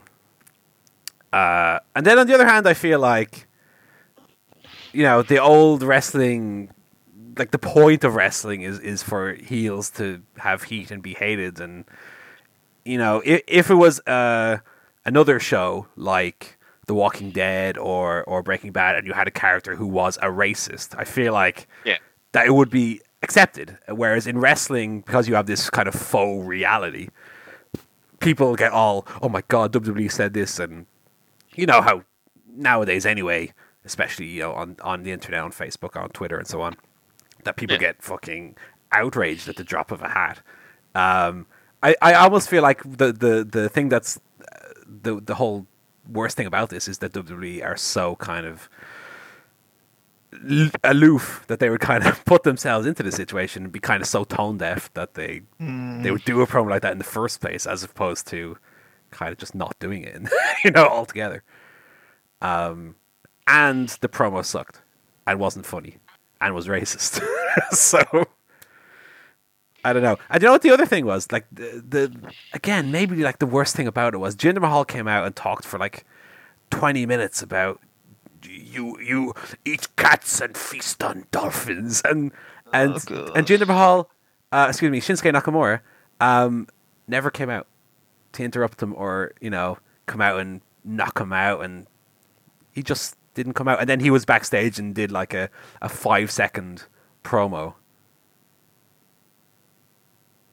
Mm, not It's- good. It sucked. Uh, yeah, so so I probably should have laid with this next uh, story because it's kind of a bigger deal than fucking Jinder Mahal, and that's like that Bobby Heenan is dead. No, no, yeah. I mean, that's probably the the bigger story. Um, Joe, I feel like of the three of us, you might be the one who has the most affinity for Heenan. What, what were your, what were your, any standout memories you, that you, you held, or Well, anything you want um, to say?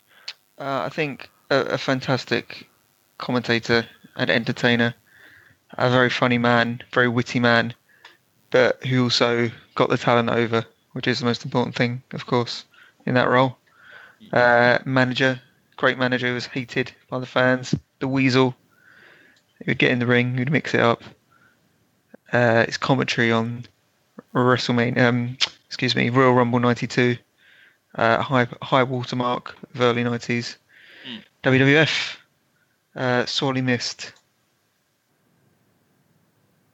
Yeah, absolutely. Uh, and I think uh, I've really enjoyed, you know, people more educated on the history of the business than I, just having so many great things to say about Heenan and, and showing off these old clips and and people just they really regarded him highly as a wrestler, even though he was very very brief that he was an Mm. actual wrestler, but you know also his his bumping and selling as a manager and just I mean it's like when it was all said and done, it was just there was so much to be said and written about his his career.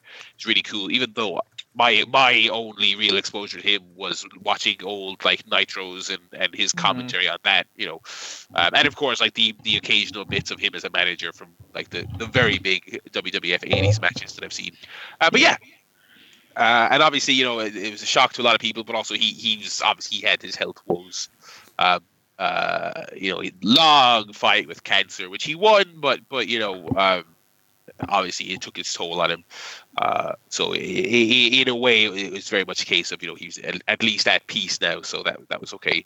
Uh, but yeah, a, a huge loss, obviously, and he is already in the uh, the WWE Hall of Fame as you'd expect. So yeah, uh, unless Paul has anything else he wants to to add there, we'll, Well, the one thing that I kind of remember very fondly of Heenan, obviously, I, I didn't watch wrestling in, in his kind of heyday. I didn't watch um, WCW or anything like that. But um, his Hall of Fame speech, uh, specifically the moment where he talks about Gorilla Monsoon, and in fact, the the one clip of him from Nitro, where the was the episode after Gorilla Monsoon had died. Um, two of the the wrestling moments in history that actually are very emotional, and and even watching them now, um, that's a list I need to make someday. By the way, is is uh, moments wrestling moments that made you cry. Um, Mm. that, that, w- w- tell you what would not be up there. Edge Edge's retirement. Um, Barry. Um, what, what kind of veiled shot is that? That was sad. I'm sorry. Um, yeah, I, I, I, I, I, I, I really, really enjoyed his Hall of Fame speech back in the day. Yeah. 2004. Where was it? Yeah. Mm. Uh, I enjoyed, even to this day, when he was in ill health, and obviously, you know, he was very frail looking. You still, to this day, always hear of, of him being hilarious at conventions and stuff. One story someone shared uh, after his passing was like, I remember fondly a few years ago, even though he was in ill, ill health, I met Bobby Heenan at a convention. And I said his Hall of Fame speech was one of the highlights of my life. And he turned around and asked me, Did you ever come?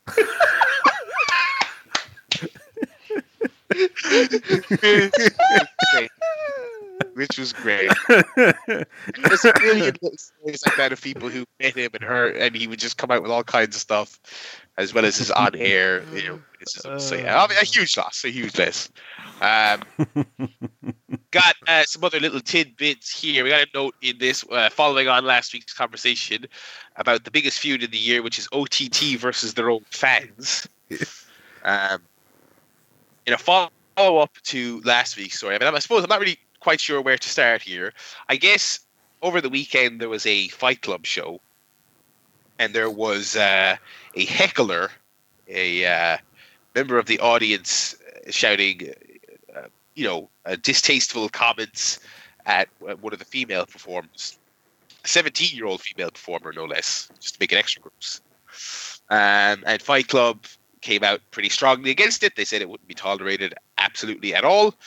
Uh, uh, they they knew who the person was. Apparently, I, just going by the tweets because Jimmy Havoc put out a tweet. He said that he didn't want to see it. If anyone was called out for that behavior, he didn't want to hear them argue their case because they have done.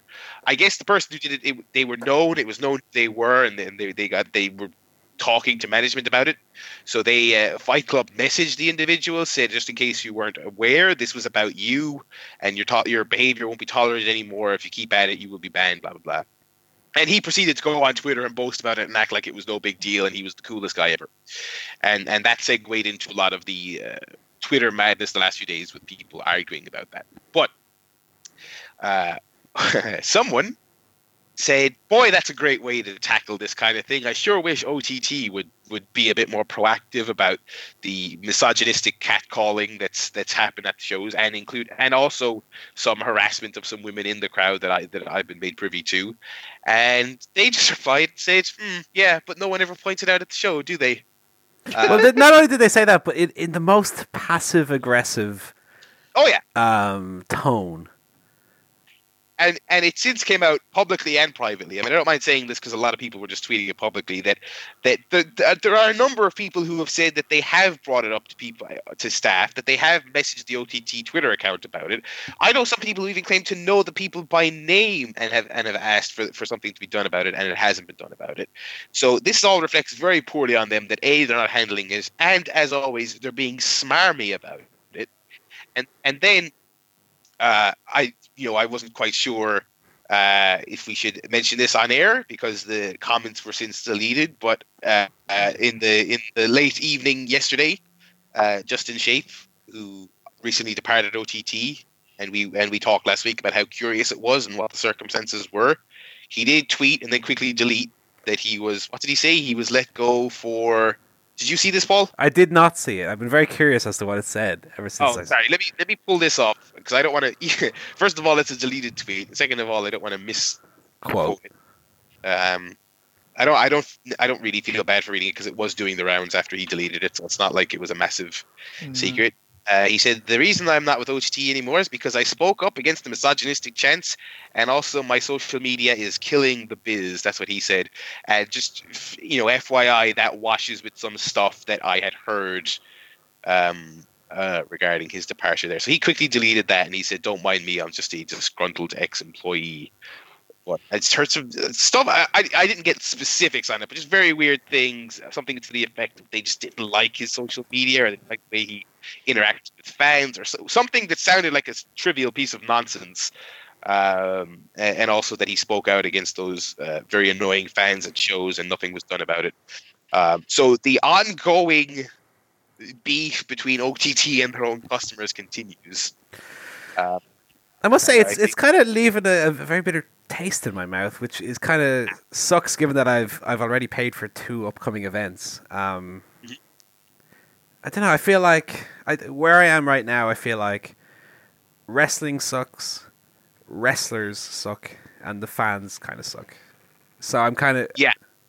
all around kind of a little bit jaded by the whole fiasco. Um, I'm I'm I'm very I'm I'm very um I'm very burned on on OTT.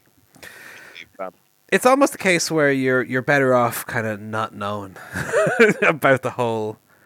Hmm. But it's they're kind of so in your face about it with how they run the the social. this uh, is the thing. I mean, it's like we can you can kind of try your best to avoid it, but they're so they're so there. like we had the Bram thing uh, last week, or not last week, but whatever that was. Um, Yeah, was whatever, yeah. the Justy thing, Hmm. the the ongoing weird like bad communication.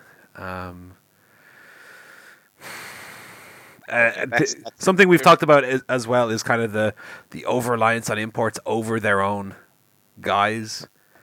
Yeah. Um, especially like the the the third third year anniversary card is definitely Mm. symptomatic of that. Um, and it seems like going out of their way to piss off their their most loyal fans. So I don't know about. Uh, I almost feel like did they did they become too big too quickly? I don't know. Uh, maybe, yeah, I yeah, getting little vibes of too big for their britches, perhaps. But Mm. um, it's unfortunate. I mean, obviously, I'm going to those third anniversary shows. I'm hoping they're good shows, and I'm hoping. Well, that's the thing is the shows are always great, and Well, yeah, I mean certainly, but I'm hoping I'm hoping they're good shows, and I'm sure they will be. But I'm also hoping that maybe there's some good news coming out of it. I'm hoping, I don't know, I, I maybe uh, this is pro- this is probably you know, a massive leap of faith, probably not going to happen. But may, you know, maybe by the end of the year they can turn things around, bring Justy back into the fold or something. Like I don't know, get you know. Get their get their head in the game and, and realize that good wrestling alone will not carry you forever. Um, no, we talked about last week about how important is the goodwill of of your consumers. So um, so yeah, and for the record, actually, I just found out like while we were on air, very quickly, just as we were starting, uh, Bram does have a, a, a booking on the same day as Phew. OT. He will not be there, uh, or at least that's that's what I would think. Yeah, it's a shame I mean, because there's so many people there you want to support. You know, the Angel Cruisers of the world. well, this is the thing as the as the bad PR comes out and the the Justy thing and X Y Z. I mean, it's all well and good to say it's like okay, fuck this management. Like I'll live without seeing Matt Riddle and Mike Bailey. Like I'll go to I'll go to I'll save my money and go to a progress show or something. But then there's like but also it's like it's not fair like it's if if like you don't want OTT to fail because it's literally injected life into our own scene. And you know you don't want that to be frayed and squandered and you don't want people like oh, excuse me I'm belching here as I as I drink coke on air. You don't want people like um Angel Cruz and, and the other very, very talented, all the contenders were so young and have so much potential and they deserve to have they deserve to have a big indie of their own shores that they can get over on. Like you don't want to see them going back to the doldrums of the early two thousands Irish indie, you know. Yeah, I Um, I don't know so what it's- what the answer is to be honest. no, Um, I well the answer would be if they could get their fucking head in the game and and and, and cop know, on. get, cop on, get your get your fucking act together. That you'll never make county with this attitude, you know. Yeah. Um, so, uh, so that's yeah, that's the ongoing situation. I mean, the and, just the uh, Justy thing is definitely up there with kind of stupid, the stupidest kind of decisions. And I, I kind of, although I didn't see the tweet you mentioned, the, the other tweets definitely kind of had a hint of, um, that it wasn't necessarily his choice that he's not around. You know. Yeah, Um, yeah. I, I actually, I actually missed, and again, part of the reason I, I don't feel bad mentioning it is because I actually missed that as it happened. What people were, were sharing it about, and you know, he's, I, I, I- think he, he deleted it, but I don't, I don't know that he would necessarily care that, that we're, that you know, uh, we're talking about it. I, I think, to be fair to Justy, I also think he, he I, I think he's not trying to rock the boat. Um, Yeah, I get that feeling. It's it's so weird though. I mean, for that to be the reason, I mean, I that that must be one of a multitude. I'm sure there's more to it than than he spoke up against misogyny, yeah, I, I, I, for yeah, for the record, you know, and that he's a heel on Twitter. I mean, Yeah, I Come on. yeah. For, for the record, I I'm sure there's more to it. I I wouldn't claim that that is the entirety, and I don't know anymore. I mean, that's just it's just uh, we're only fans for God's sake, lads. we're only yeah. This is just you know observations and rumors and speculation. But uh, but there you go. Um, elsewhere in the news here, uh, Cody Rhodes signed with ROH, which. Uh, which was funny because obviously in, in I don't know if we talked about this last week, but he was bantering with Michael Hayes on Twitter uh, about, About the coming into Starcade Starcade, yeah. thing. Is he not the world champion? Yeah, he And he's just he's just signed with them. Well, he's he's, he's domestically exclusive to Ring of Honor now Okay, because he had been in in TNA uh, or GFW, whatever the fuck it's called now. I have no idea. Um, which is a whole other story. We're not even going to get into this week. no, Um, who cares? Uh, he was on uh, the Crash in, in in Mexico. He's been in various indies all across America. Yeah. Um, Evolve, I think, wasn't he in Evolve at at one point? Yeah. Uh, yes. Yeah. Now he's gonna be exclusive, at least in America, to Ring of Honor. That's good. So and and and also that you know you uh, on the note of the Starcade thing, signing a contract. I, I don't know how long it is. I don't think they said, but you would imagine you know that's at least a year before he's going back to WWE. Um, or maybe you know maybe it's a six monther, but I would guess a year. Yeah. And I think most people kind of assume that him leaving and doing this "I'm a great worker on the Indies" run was kind of all to eventually circle around and come back to WWE. But um, that remains to be seen at this time. And also, one thing Cody just immediately overshadowed. I saw a lot of people speculating that that means when he eventually is free to do what he wants, that Daniel Bryan will likely go to ROH because him and Cody are buddies, and also Cody has been just straight up making allusions to Bryan in his matches. Um, because I think Cody really wants a Bryan match, and I think he really wants it to be in Ring of Honor because he's smart and he knows that will get the most buzz.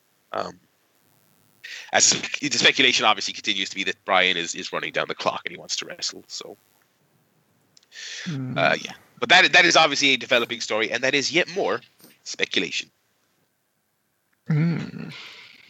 And uh, then uh, breaking on air here as we were doing the show, uh, we we actually I was going to talk about the uh, Gabe Sapolsky email situation, but we haven't even talked about the whole FloSports WWN Ah, uh, Yeah. uh, thing. FloSports, the uh, fucking weird company that that hosts FloSlam, Hmm.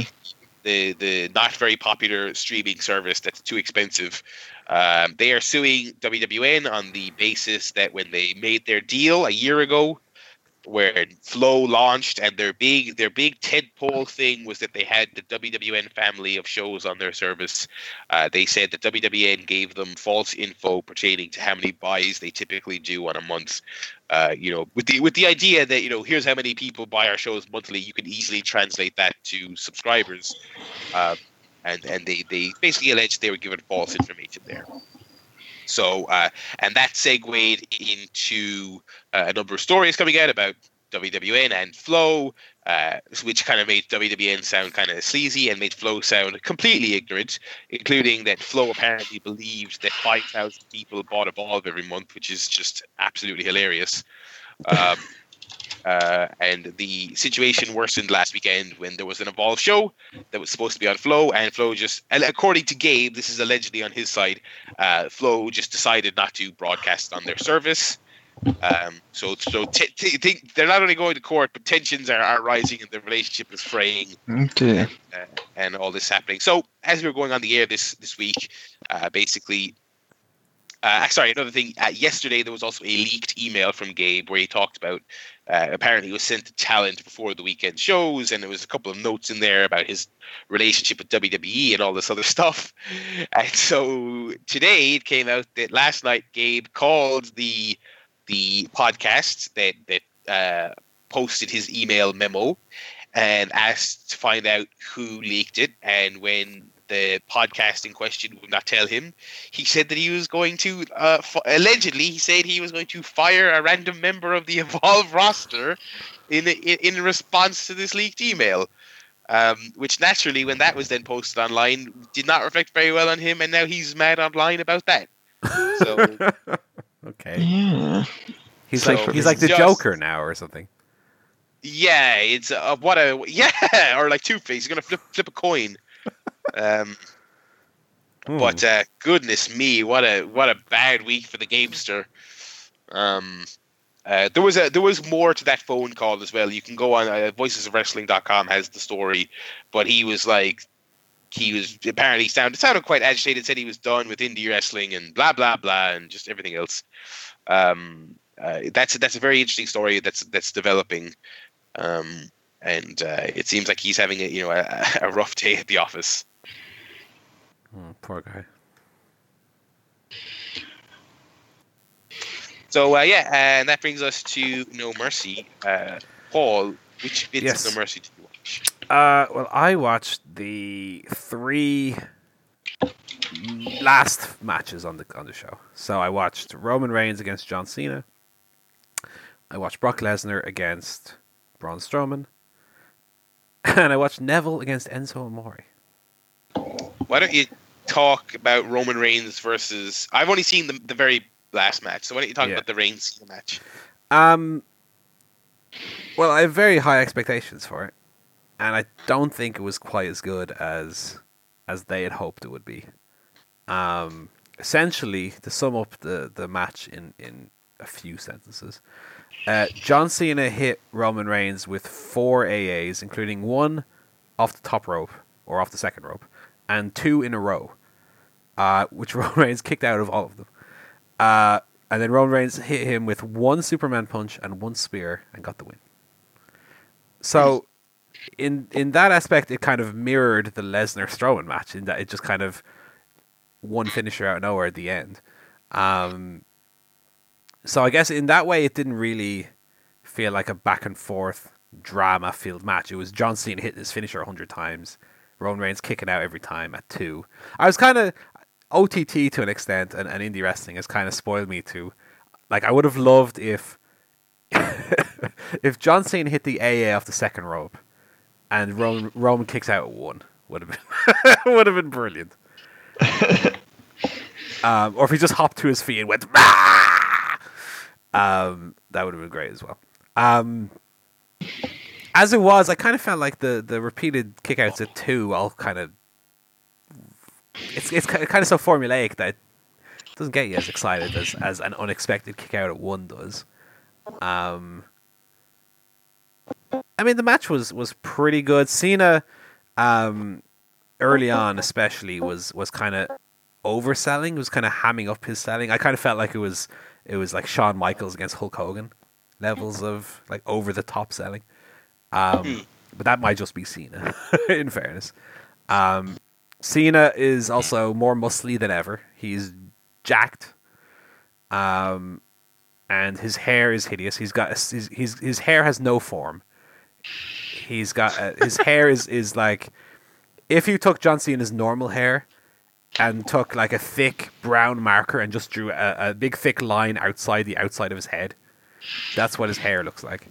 Um, I, my, my theory, I don't know if I said this last week, but my theory is that he's trying to uh, look exactly like Mark Wahlberg because presumably they couldn't get him in for the Transformers, so they got the next best thing, John Cena. Um, they're both from Boston, after all. Um, uh, the match was yeah, it was okay. Um, again, it was kind of reliant on, on Roman Reigns kicking out of a load of finishers. Mm, Reigns also did a spear through the announce table, landed right on his head. Um, Mm, but not not the match you'd expect it to be. Um, like a, a three out of five, something in that range, I would say. Um, Hmm. uh, Enzo Amore and Neville was was no good, of course, and uh, Enzo has no idea what he's doing in there half the time.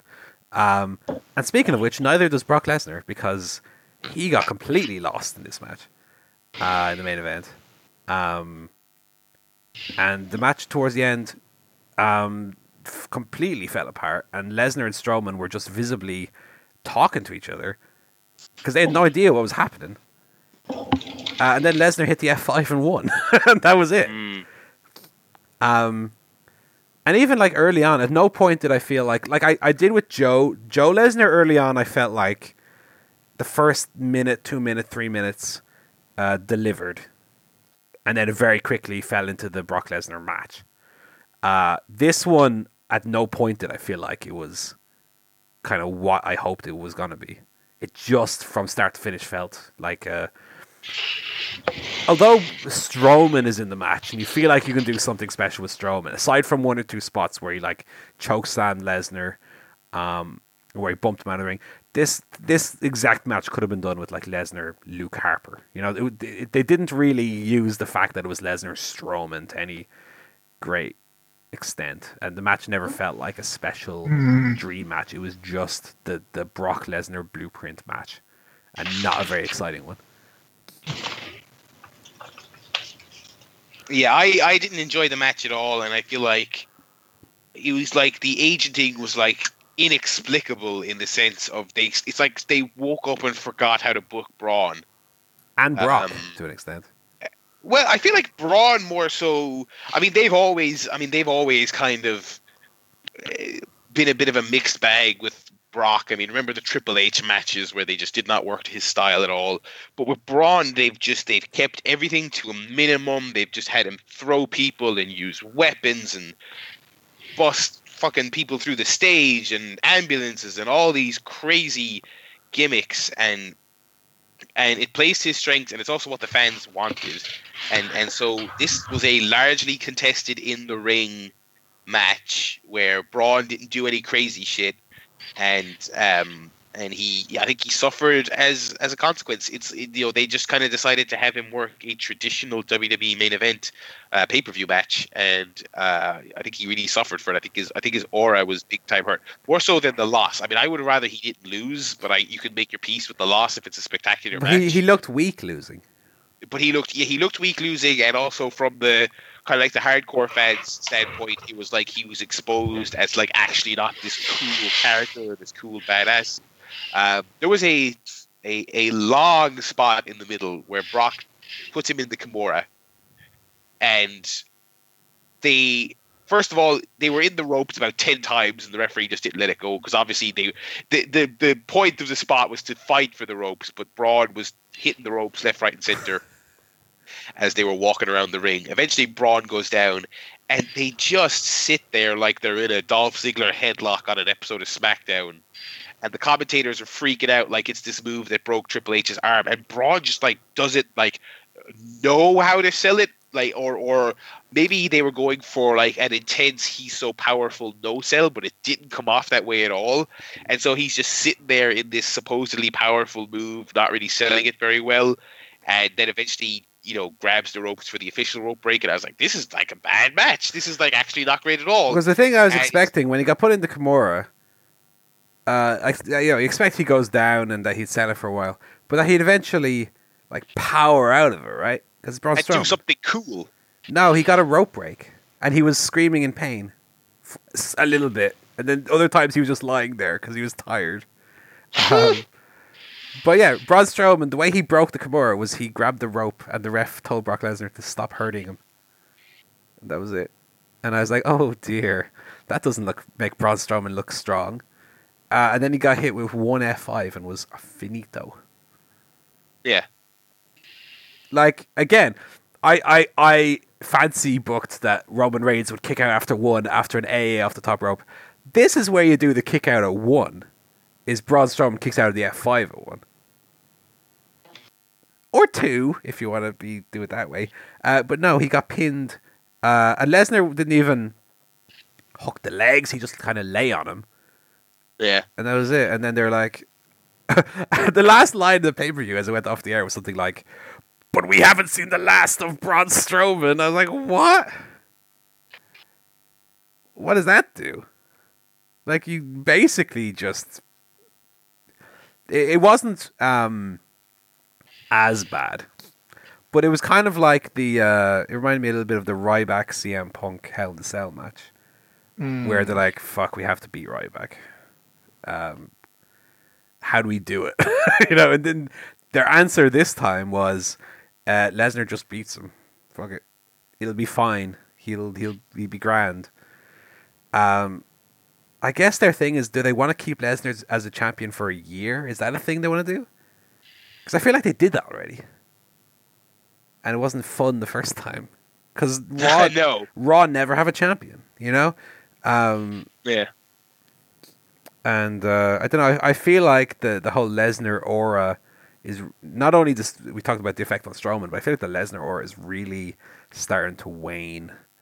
Um, and even in the first few years where he was having kind of matches with ten matches with Triple H, and you know, um, even though some of those matches were particularly great, I feel like Lesnar still had this like really strong aura of a special attraction of a big deal. Um, and just in like the last year, even when he had you know the Cena match, and that's where he kind of brought in for the first time the whole Suplex City style. I feel like it's really only the last year, maybe since like the first Goldberg match, or or I mean, discounting some of the the lesser matches he had, like the the Harper match or the uh, Kofi Kingston. Col- yeah, the matches like that that don't really count. Big show match. Um, I feel like he's really um, regressed into this this seven minute match. That's never very good. Um, and he I, like when he was feuding with Goldberg, the whole kind of idea that I had at least was, uh, well, obviously Goldberg can't go 20, 15 minutes, so they're having a short match. Uh, and then maybe Lesnar kind of got used to that and was like, well, I'm not going to work a 15 minute match. I'm going to do a five minute match. you know? And even the, um, the last match they had, the four way, if you recall, Lesnar got I- injured and spent half the match having a sleep backstage. Hmm. So I don't know. I don't know how many how many times can you get burned before you maybe n- not to jump the gun here, but before you vote Brock Lesnar worst wrestler of the year. Ooh. And who's going to be the best? Well, you're going to have to wait until, I don't know, December or whatever. Goldberg. Fair. anyway, Anyway, uh, so that's that's No Mercy, really. I, I heard it was a good show, uh, other than like the main event of the Enzo match. yeah, I actually heard uh, that the, the first half of the show was really good, which I haven't watched obviously because I only wanted to watch the important matches, quote unquote. Yeah, but uh, Paul only watches the stars, you know. I only do the big Uh, brother. I want to see this match where Tony Cesaro gets his teeth fucked up. Yeah, Why? he looks like Shane MacGowan. Yeah. As Christmas is. Cesaro section. anyway. Um. What's yeah, so- why? so here's here's a, here's a, the wrestling joke of the week for you. Aside from their teeth, Barry, why is Cesaro like Shane MacGowan? Because they're both in the bar.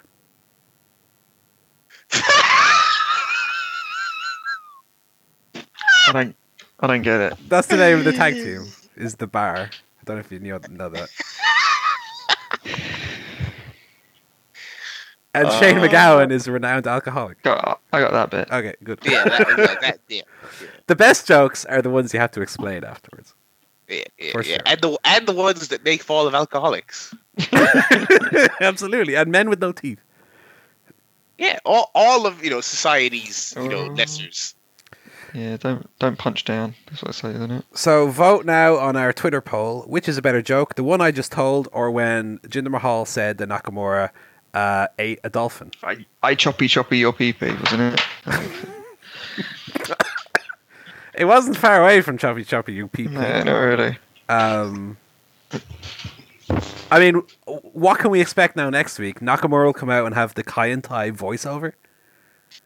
Uh, yep, and uh, then they'll go back to uh, objectifying women. bra and panties matches, baby. Did you see, by the way, they had a promo on No Mercy, which was uh, for the WWE 2K17 game, which had Snoop Dogg, I think, rapping about wrestlers over it. And he was Alright. like, um, look, look it up on YouTube. It's probably on their YouTube channel.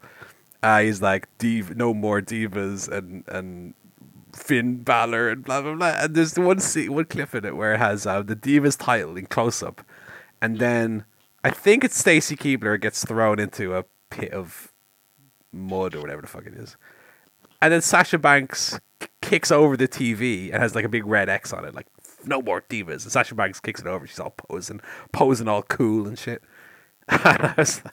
I think that's the first time that they've like really made reference to like, look what we used to do. look how bad this shit was. Um, which, by the way, we didn't talk this week about um, Billy from Twitter. Who? Billy, Who? or is it Bahili? I don't know how it's pronounced. Oh, that guy. Well, I I breezed past that in the OTT chat because you know when basically when Fight Club were outing this asshole fan, it of course uh, caused a, a, a, the loser subsection of wrestling fans to be like, wait, why can't we tell teenagers to get their tits out at shows? What? Yeah.